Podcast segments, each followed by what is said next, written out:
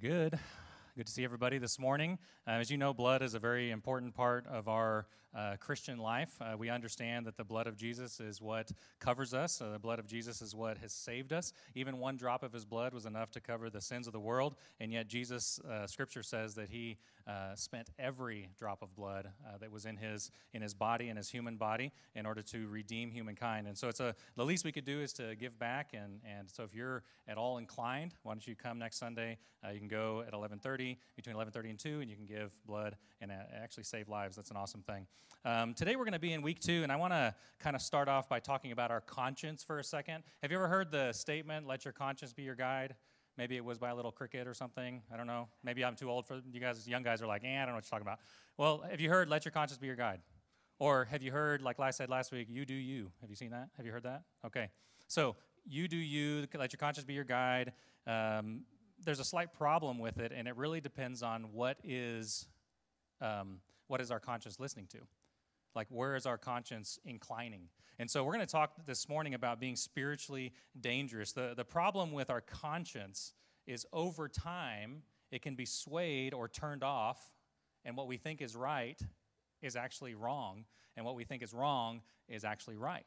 And we can see this progression in our culture. We can see this progression in, in the people around us that the things that used to be unacceptable are now just everyday occurrences. And we see this all the time. And so, one of my own personal examples when I was a kid, I would never say the word but. That was like, uh-uh, B-U-T-T, okay, not B-U-T, but B-U-T-T. And so my brother and I would joke because we'd say a sentence, and of course there was a but and a comma in there, and we would like, but, and so we'd say it even though we weren't saying it. Well, now it's no big deal. I'm saying it in church. Now, if I was a kid, I mean, automatic ticket to hell if that was the thing when I was a kid if I would have said that in church. And there's some other words that, you know, I probably shouldn't say, but those are on the list. Like our, our consciences over time begin to erode and things that were acceptable or unacceptable, sorry, become acceptable. That is the way that our consciences work. And so we have two different influences. And it really depends on what's influencing our conscience is the decisions we're going to make based on our hearts, our conscience, our gut. If you said, I just have a gut feeling, my heart just says this, my heart wants this,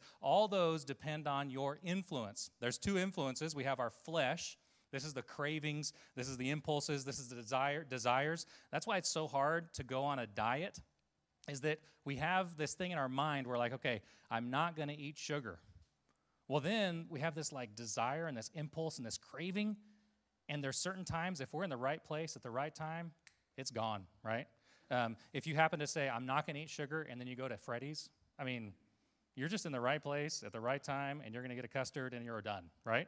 And then you're going to leave and you're going to feel bad and guilty, like I was supposed to eat right, I was supposed to do this. It's because our flesh has these cravings and impulses, and our flesh, when we're talking spiritually, actually produces all kinds of evil desires and evil paths. Well, then there's this other side.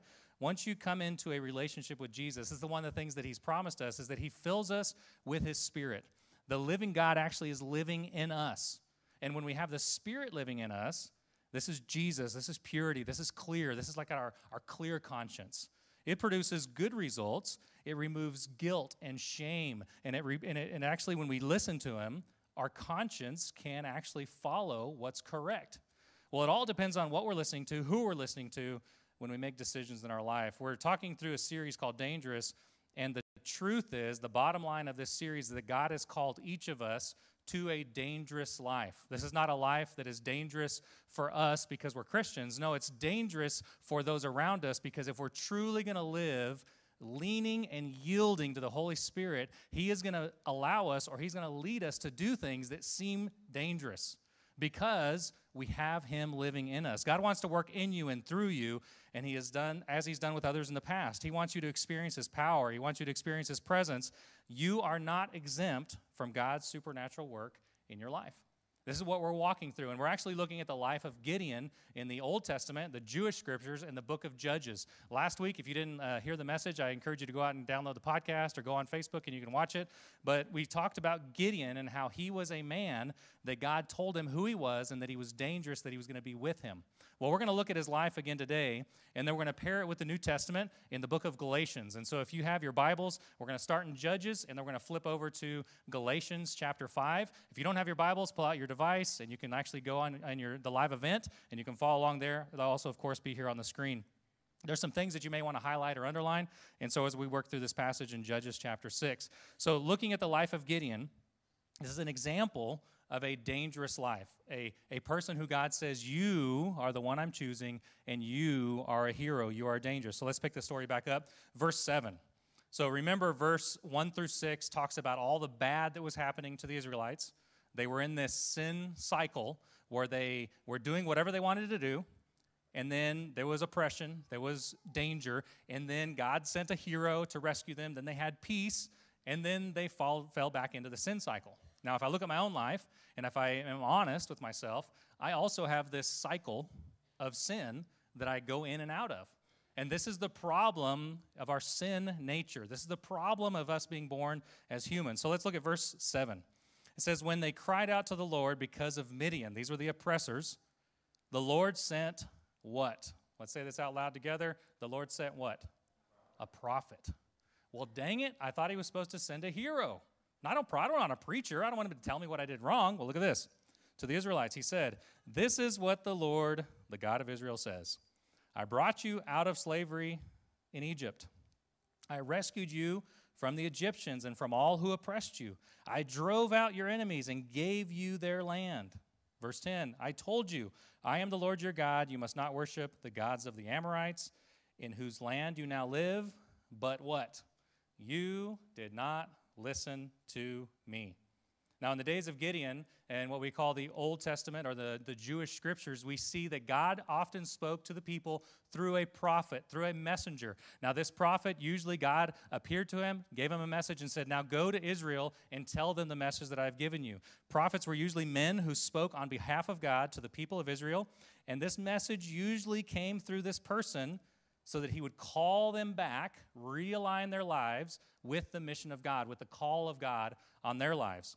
If we look at our track record, there's many times that we are more consumed with the worship of us than the worship of God.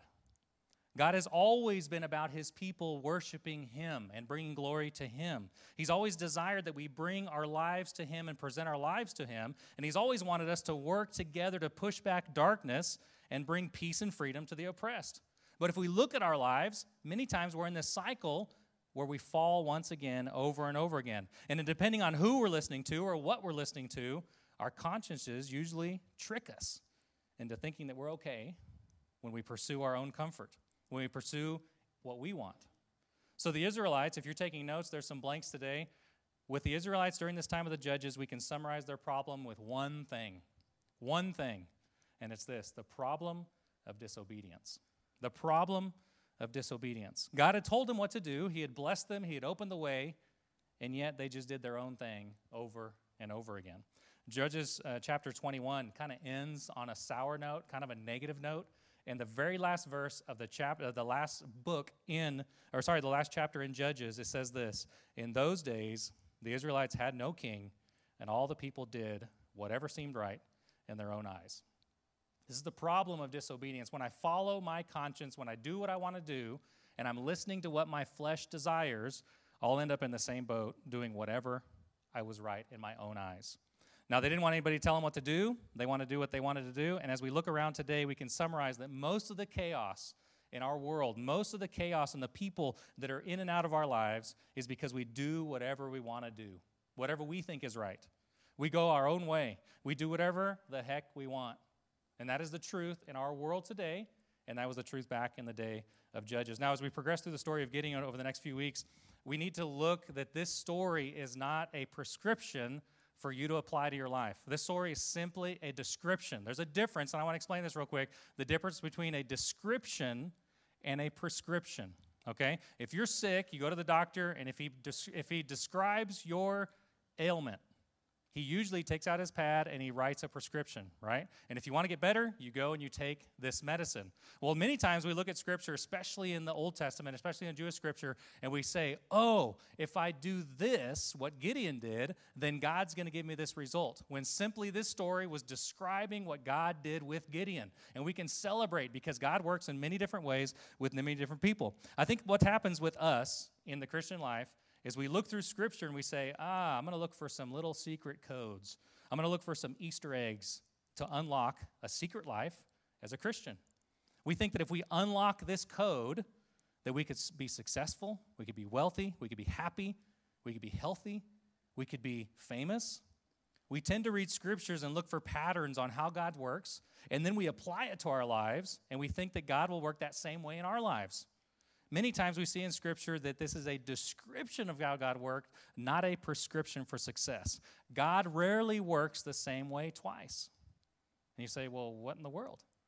Well, over and over again in Scripture, you can see it over and over again. He rarely did the exact same thing twice because he doesn't want us to be worshiping the process. He wants us to be worshiping the Savior.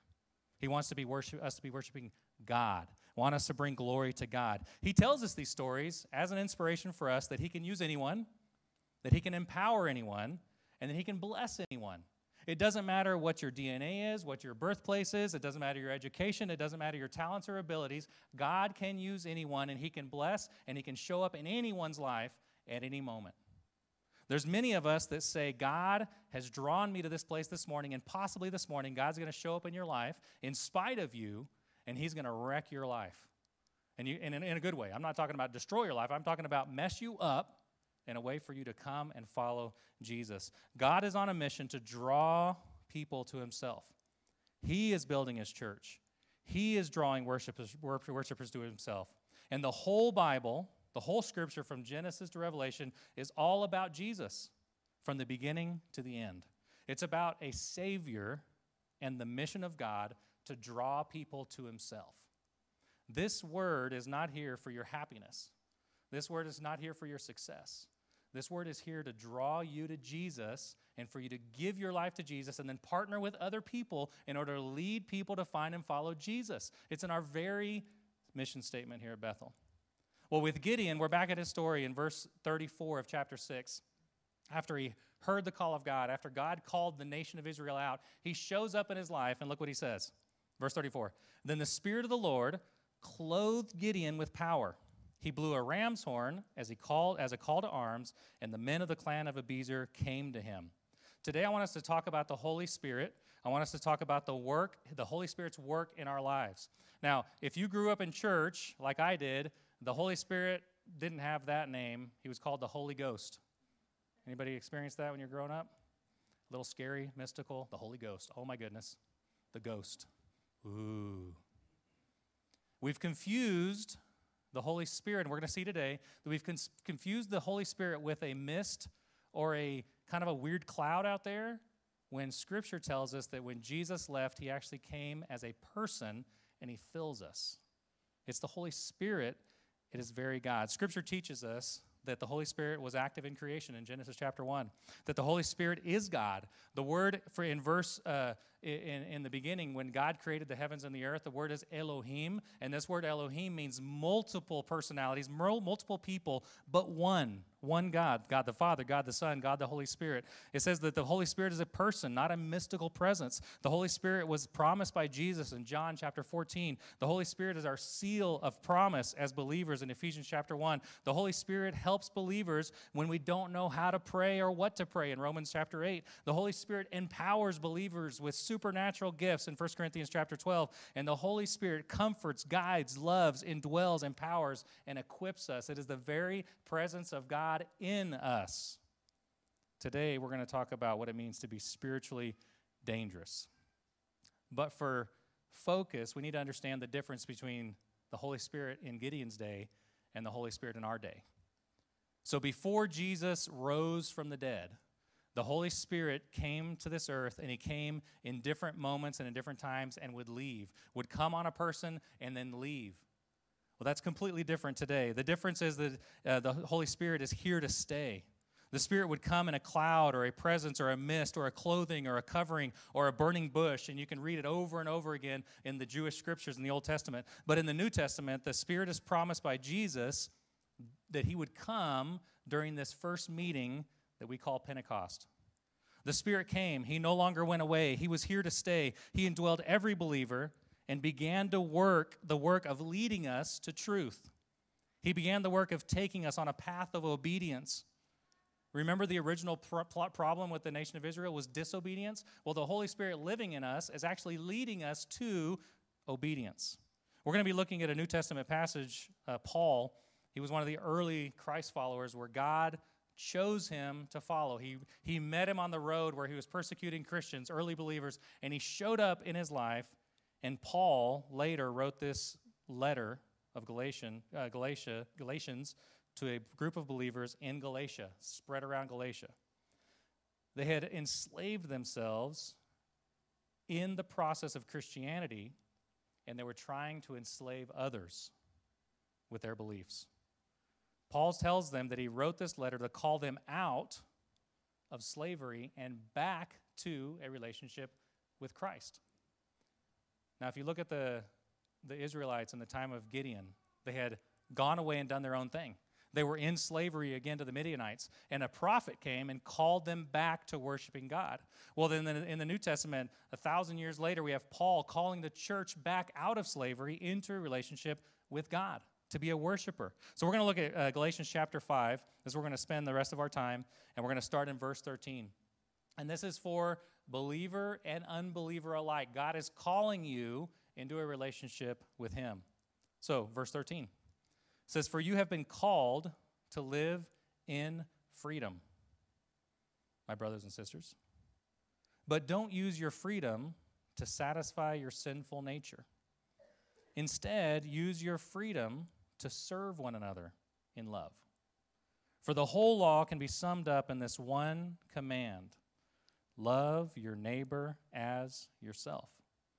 But if you're always biting and devouring one another, watch out. Beware of destroying one another. Man, there's so much to unpack in just these first three verses, but when we come to Jesus, he fills us with his spirit, his presence, the person of Jesus, and we are free. The difference is that when we come to the Christian life and we think it's a list of rules, a list of to dos and a list of to don'ts, we overlook the redeeming and the saving power of the Spirit when He comes in and, in spite of ourselves, in spite of our sin, in spite of us being far from God, He comes into us, not because we have any redeeming qualities whatsoever, but He comes into us and He dwells in us in spite of ourselves. And little by little, He begins to transform us into the image of Christ. When we reduce the Christian life to a list of rules and regulations, we miss the point of freedom. Jesus said He wants to remove our burdens and that His yoke or His collar is light. Most of us find freedom and then we begin to judge other people. Most of us find somewhat of a relief in our soul and our conscience, and we judge others for not finding Jesus. Scripture is a mirror, it is not binoculars. Let me say this again Scripture is a mirror, not binoculars. When we understand who Jesus is, we hold up Scripture to our lives and we ask ourselves, huh, how am I out of line? And when we hold it, we look at it, we say, oh, there's an area I need to work on.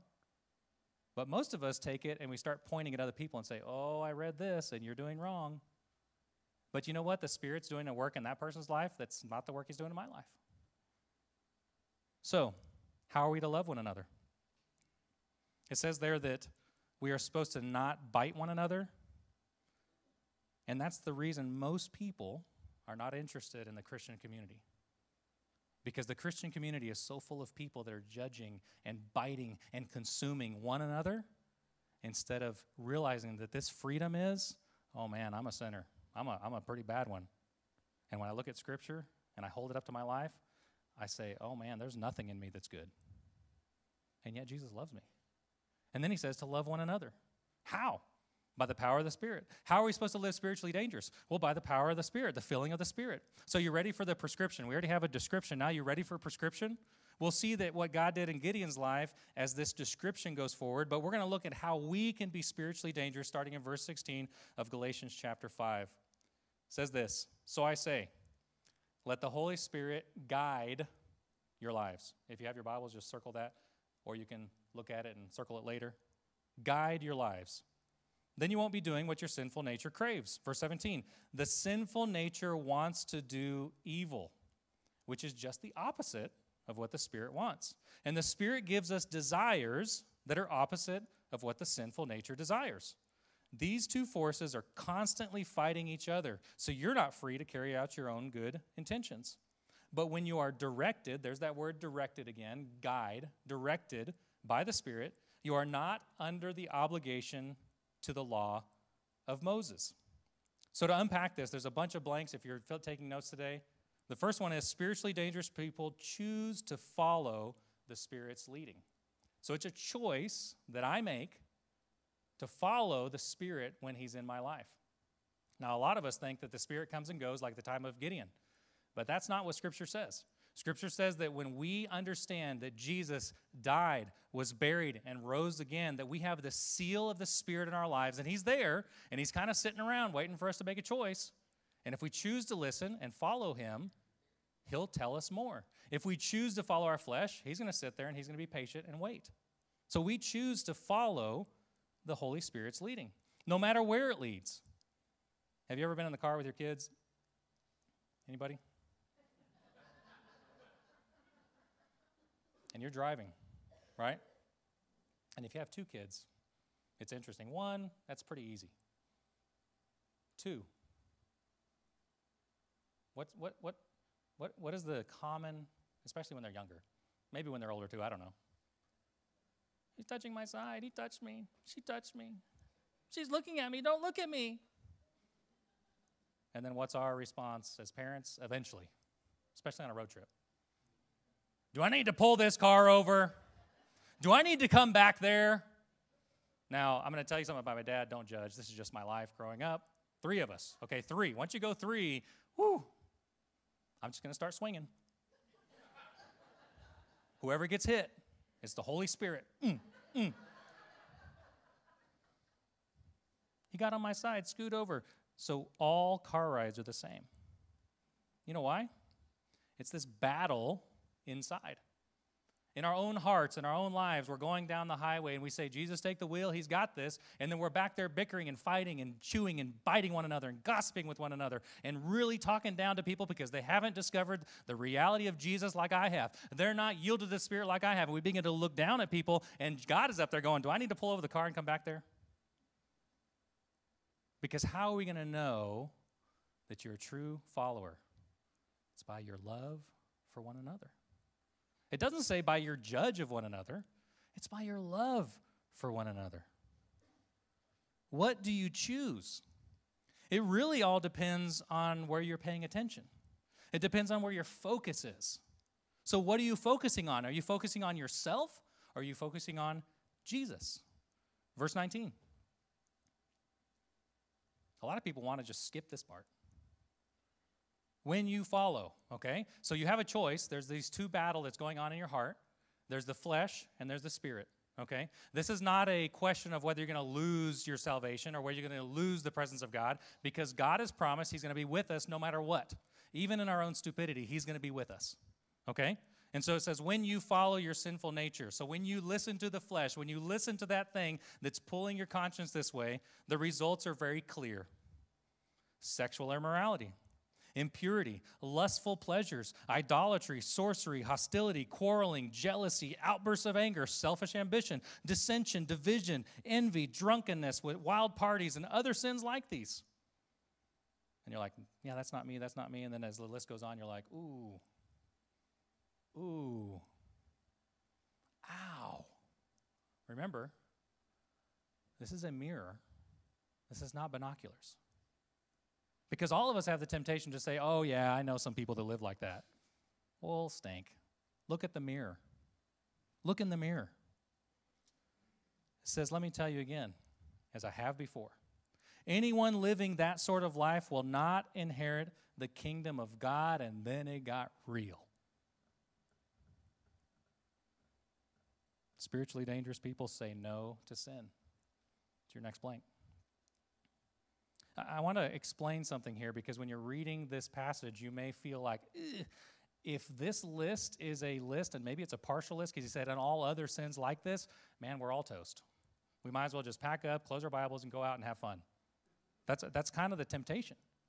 But you got to understand that Paul is writing in a, a tense that's progressive, and he's talking about if you do, if you follow these things actively. It's, a, it's not a temporary lapse of choice, it is directional living. Is your life going this direction? where you're constantly making these choices to follow the, the, the flesh's inclination. Are you following your sinful desire? If that is the case in your life and you're constantly battling with doing wrong and you're always doing wrong, and that's the direction, it says you have not, you will not inherit the kingdom of God. So the key phrase here is that anyone living, you see that it's active and progressive? Verse 22. But, the Holy Spirit produces this kind of fruit. I don't know why it is that we want to skip to this one. We love this one, but we don't like the other one. Except when we get to the word patience, we don't want that. But that, that one, okay. Have you ever prayed for patience? Oh, what a nightmare. You're driving down the road, your kids are yelling you on the back. Anybody with me? But the Holy Spirit produces what? This kind of fruit in our lives love, joy, peace, patience, kindness, goodness, faithfulness, gentleness, self control. There is no law against these, these, against these things. We have this battle between I need a list of do's and don'ts, and then I realize who I really am, and I can just go and uh, follow my flesh. Well, if that's the case, if I'm just going to follow my flesh, we already saw what the results are. They're pretty evident. But when I yield and I submit and I obey the Spirit, the results are incredibly evident. So, spiritually dangerous people say yes to the Spirit. You say, Ray, this is really easy. Say no to sin, say yes to the Spirit. Yes. Do you see that we don't have to force fruit? It comes naturally with the Spirit. So, you can test yourself Am I experiencing love? Am I experiencing joy? Am I experiencing peace? Am I experiencing patience? In Costa Rica, the, there's signs, just like here, there's yield, there's stop, there's just like we have in the States. Except in Costa Rica, you need to know this that a stop sign actually means yield. And a yield sign actually means just go for it. So a lot of us come into our lives and we say, okay, we're really confused about the Spirit because we think the Spirit just wants us to either stop, yes or no. But I need to actually yield. What does a yield sign mean? A yield sign doesn't mean full stop. A yield means let's look around and see if someone else has priority. When I'm yielding my life, when I'm following what the Spirit wants me to do, when I'm listening to Him, He produces in me this love, joy, peace, patience, kindness, long suffering, gentle self control. He, he produces this because I'm yielding to Him when I'm driving down this life. And when He comes and He tells me to do something, I yield to Him. I yield my calendar, I yield my schedule, and I say, you know what? I'm going to listen. And the thing is, over time, when you're sensitive, there's a little static because we're not perfect. But when you're sensitive to yielding, these things will be produced in your life. And you can test your life and say, man, am I producing all these sinful desires or am I producing joy and peace and patience? And I've said this before and I'll say it again who gets to enjoy your sinful desires and who gets to enjoy your peace and joy? It's not necessarily you, it's the people around you. And so the people around you are a good test to say, oh, is this person full of peace and joy and love? Or is this person just always consistently following their sinful nature? You can choose. Follow Jesus or follow your own desires. Verse 24 Those who belong to Christ Jesus have nailed the passions and desires of their sinful desi- nature to his cross and crucified them there. So, spiritually dangerous people have responded to the call of Jesus. They've responded to the call of Jesus. It's an active decision I didn't accidentally become a Jesus follower. I didn't accidentally choose to follow him. I actively chose to put my life and faith in him. And I took my sinful desires and I went to the cross and I nailed them there because at the cross I have victory. At the cross I've overcome my sin through Jesus. He did it all. This action of nailing my passions and desires at the cross is yielding to him for my soul. Verse 25 Since we are living by the Spirit, let us follow the Spirit's leading. What? Sometimes? Part, part of the time? No, it says in every part of our lives. Spiritually dangerous people make spiritual or dangerous decisions. They make dangerous decisions. Here is the active daily yielding. He, impart, he invades every part of my life. I give him access. I yield to him to every area of my life. There's nothing off limits. He can go anywhere in my heart and my soul that he wants to. Verse 26, let us not become conceited or provoke one another or be jealous of one another. It's interesting that Paul ends the discourse in chapter, uh, chapter 5 with a command to keep looking at yourself. Keep holding Scripture up to yourself. Because what happens eventually is we become self righteous and we say, Well, I've already arrived spiritually, and we end up looking at other people. He is personal. Sorry, spiritually dangerous people are script, use Scripture as a mirror, not as binoculars. A mirror, not as binoculars. We are no better than anyone, anybody else. We have been saved and rescued by grace. In the story of Gideon, he is about to understand this. Here's why we're dangerous Jesus died to take us to heaven, but Jesus rose from the grave to make us dangerous. He died on the cross to take us to heaven, but he rose from the grave to make us dangerous. The cross gives us freedom, the resurrection gives us fuel for daily living. We don't have to work for it. He has already done it. We don't have to live for Jesus because Jesus lives in me. We live because of Jesus. We're dangerous because the Spirit of God lives in us. We're dangerous because the power of Jesus is in me. He's personal. He's in my conscience. He's that voice inside me that tells me right and wrong. He makes me mature. He leads me to obedience. He makes me loving and patient and self controlled. He makes me fruitful. He allows me to share and change with those around me. And here's the fact for today to be spiritually dangerous. Do you know that Jesus has more faith in what he placed inside you than you have in him? Jesus has more faith in the spirit that he places inside of you than you have in him. We are supposed to obey, and we're supposed to obey, and we're supposed to obey. When we hold up Scripture and we see something out of line in our lives, we're supposed to look at it and say, oh, that's for someone else. No, we're supposed to say, that's for me. I'm going to obey. The Holy Spirit is not an experience, the Holy Spirit's a new way of life. Yes, there are spiritual experiences, but Jesus has given us a new way of life through the power of the Holy Spirit. The Spirit is living, the church is moving, and you're invited to play a part in this living movement. You cannot stop him, you cannot control him. He will accomplish his purpose. And the Lord is with you. And when we yield to him, when we obey him, we'll stop drifting. We'll stop doing what our sinful nature desires. You know that we need Jesus every single day. Every day, Monday through Monday, we need Jesus.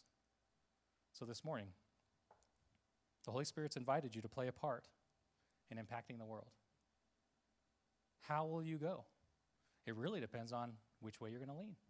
Are you going to allow the Spirit to empower your life?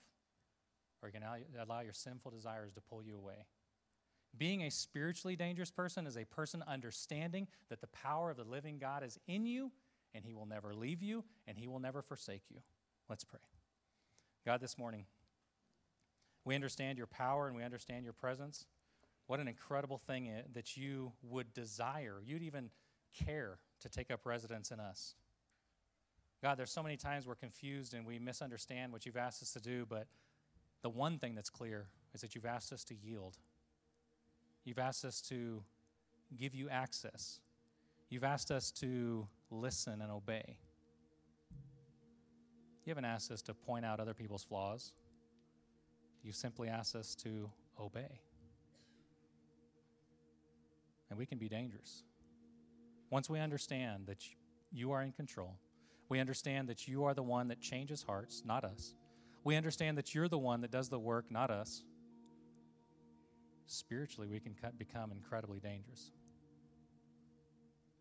We can stand up for what's right without judgment, without condemnation, but understanding that your love overcomes everything. God, this morning, would you have your way with us? Would you invade us with your presence? We know you're there. We just want to yield to you. We need you. This morning, God, we need you.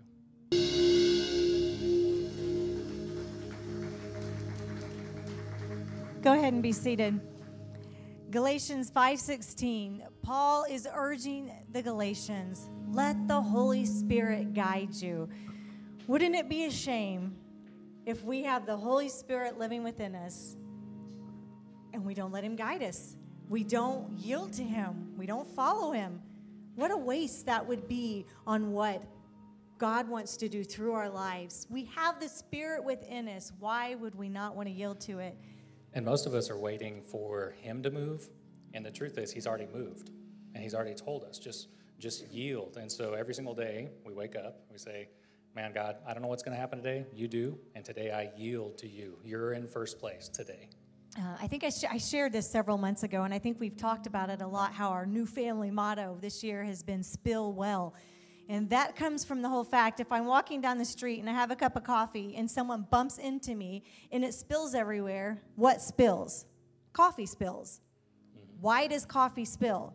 Not because someone bumped me, coffee spills because coffee was in the cup. So when we walk down the street this week, we will get bumped, we will get pushed, we will get hurt. What's going to spill? Whatever's inside of you. That's what's going to spill out. So we read that list of so many things that we frustratingly go to so many times, but let's not spill that. Let's spill the good stuff, the peace and the love and the joy and the patience.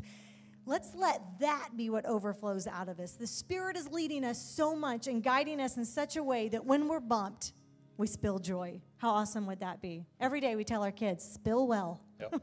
because you will day. get bumped. Every single day I'm like, hey guys, okay, represent. And they know. Represent who? God, our family, and us. And then spill well. That's what we tell them every day. So we're going to say the same thing to all of us. Every single day, yield, spill well, represent, because there's the living God in you.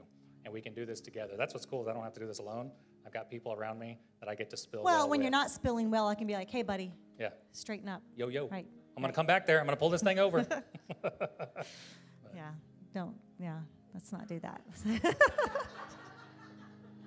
okay, we're done. We're done. You guys have a great week.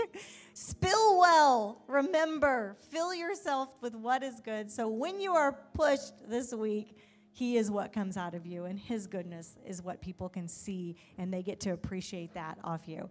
At Bethel, we exist to love and lead one another to find and follow Jesus. Spell well. Love you guys.